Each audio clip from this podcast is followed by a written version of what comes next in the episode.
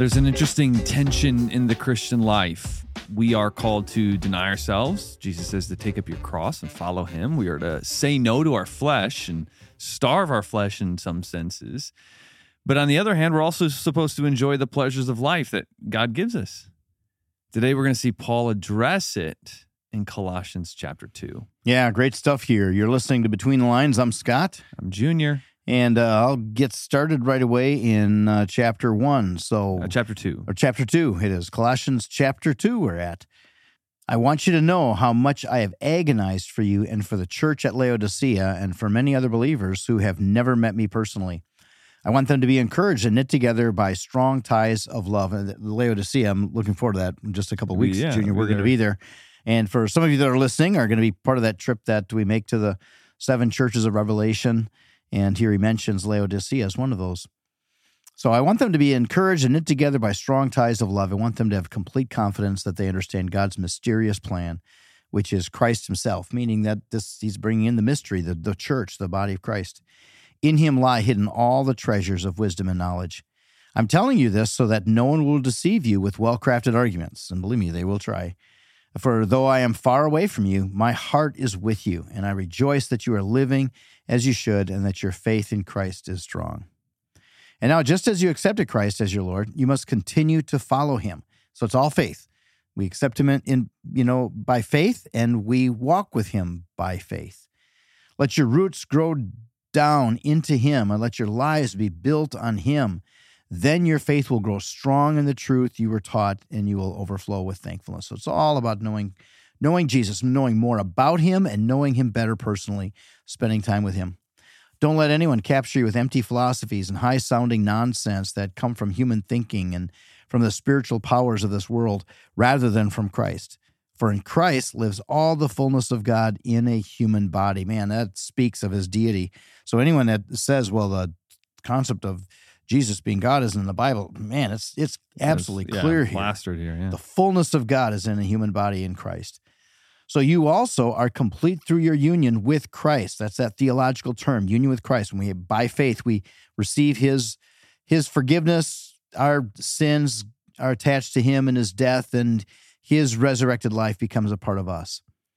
So with union with Christ who is the head over every ruler and authority.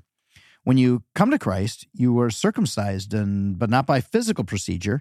This is a spiritual circumcision. Christ performed a spiritual circumcision, the cutting away of your sinful nature. For you were buried with Christ when you were baptized, and with him you were raised to a new life because you trusted the mighty power of God who raised Christ from the dead. And you can pick it up there in verse 13. It says you were dead of your because of your sins and because your sinful nature was not yet cut away. Then God made you alive with Christ, for he forgave all your our sins. He canceled the record of the charges against us and took it away by nailing it to the cross. I mean, right there it just shows like we how can we ever hold on to a record of charges when God Yeah. doesn't with us? In this way, he disarmed the spiritual rulers and authorities. He shamed them and publicly by his victory over them on the cross. So don't let anyone condemn you for what you eat or drink or for not celebrating certain holy days or new moon ceremonies or Sabbaths. He's, he's writing to a largely a Gentile crowd here in Colossae, and the you know the, the Judaizers, the that is the the Jews who were kind of in Christian community, but felt that any Gentile who came to faith, they would also have to then adopt all of the Jewish practices, the law, Yeah. and that's what he's arguing against. For these rules are only shadows of the reality yet to come, and Christ himself is that reality. Don't let anyone condemn you by insisting on pious self-denial or the worship of angels, saying that we that they've had visions about these things. Their sinful minds have made them proud, and they are not connected to Christ, the head of the body, for he holds the body together with joints and ligaments, and it grows as Christ nourishes it. You died with Christ, and he has set you free from the spiritual powers of this world. So why do you keep following the rules of this world, such as don't handle, don't taste, don't touch? Such rules are mere human teachings about these things that deteriorate as we use them. These rules may seem wise because they require strong devotion, pious self denial, and severe bodily discipline, but they provide no help in conquering a person's evil desires. You know, and he makes a very strong case for this. I, I think he's actually saying that those who hold on to these regulations as being their identity, their religious Yeah. identity, that it's almost like a badge that they Yeah. have, that they wear this badge with their name tag on it, that this says, okay, I'm good, I'm okay. And it's it's not that far off from I, I became a believer, committed believer in a circle of churches where they had a lot of rules that, and and very legalistic about just your dress and you know the thing your behavior things you did that that weren't found in scripture they weren't sourced in scripture a lot of stuff that they just came up with on their own and hair length and just some crazy stuff um, but and and I think what it did for each other is they it made them safe with one another. Like, okay, I can be safe with you because you have you know the same kind of outward appearance rules that I have. And then Paul's whole point here is that you maybe you can feel safe with one another by having these badges on, but that's not what gives you a relationship with God. That our relationship with God is all based on what Jesus did for In us. some translations, it Paul uses the word asceticism, Mhm. which is like a religious practice of being extremely disciplined. Yeah, denying Yeah. denying self. Yeah. And in some ways, we're supposed to be disciplined.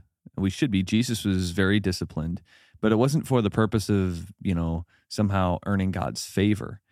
And sometimes we can confuse that even today, just as far as the the foods that we eat and the diets that we take, we can almost make them more like a religious badge mm-hmm. that, that Yeah. we wear. You know, I eat organic or I Right. eat, you know, and and that's great if, if you And- do. but some it- people do spiritualize it when I, and maybe these are matters of wisdom and debate, but turning these into spiritual things when that's not no, stuff from scripture. That's right.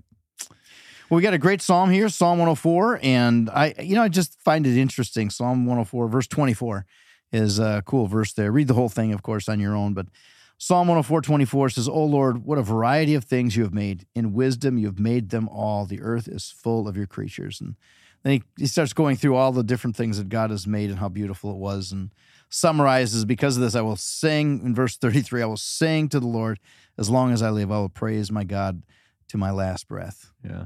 So cool. That's what we are to do. That's what our lives are for. Yeah.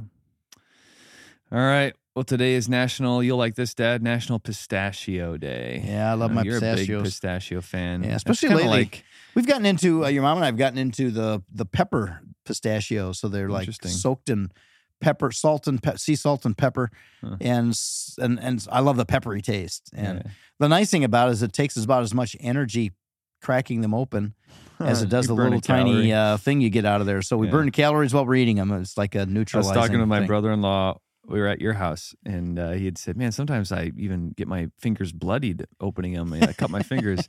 Like, how far have we fallen from those who've gone to battle? You know, Yeah, yeah. But- opening pistachios. opening is- pistachios is a casualty now." But you know, it's just kind of funny in the summer. That's like your thing is you're sitting by a fire opening pistachios. I love it. That's like uh, your typical thing. All right.